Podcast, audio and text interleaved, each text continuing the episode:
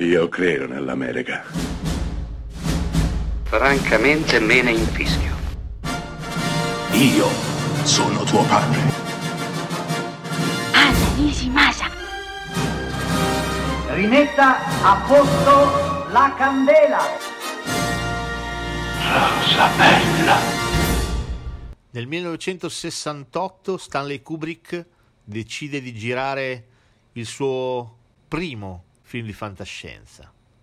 Un film che cambierà per sempre la storia del cinema, un caposaldo assoluto ancora oggi inarrivabile. Sto parlando di 2001 Odissea nello spazio. Partiamo dall'alba dell'umanità con gli ominidi che hanno la prima vera Odissea con l'apparire di un monolite che arriva dalle stelle e da quel momento gli ominidi diventano uomini perché oltre a vivere in branco iniziano a usare gli utensili, soprattutto per cacciare, per uccidere. Ecco la nascita dell'umanità. Nel 2001, la seconda Odissea, di nuovo il monolite fa la sua presenza, è giunto il momento che la razza umana evolva ulteriormente e che dall'uomo nasca il figlio delle stelle. Ecco, è tutto qui 2 milioni di sé nello spazio.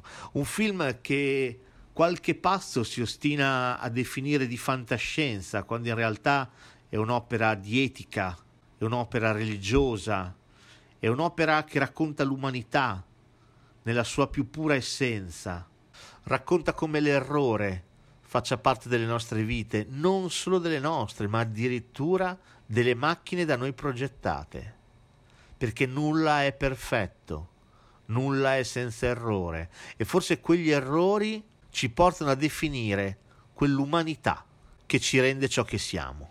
Gli aneddoti per il film di Kubrick sarebbero centinaia. Vi basti sapere che il nostro aveva chiesto a un compositore di comporre la colonna sonora per il film e poi decisi di non tenerne nemmeno una nota perché la sostituì tutta quanta con della musica classica. C'è addirittura una teoria complottista che dice che il 2001 sia, sia stata la prova generale per lo sbarco sulla Luna del 69, che la NASA commissionò proprio a Kubrick. Tutte sciocchezze ovviamente, ma definiscono l'aura di mistero dietro questo autore e mi piace concludere citando una sua affermazione a proposito di questo film.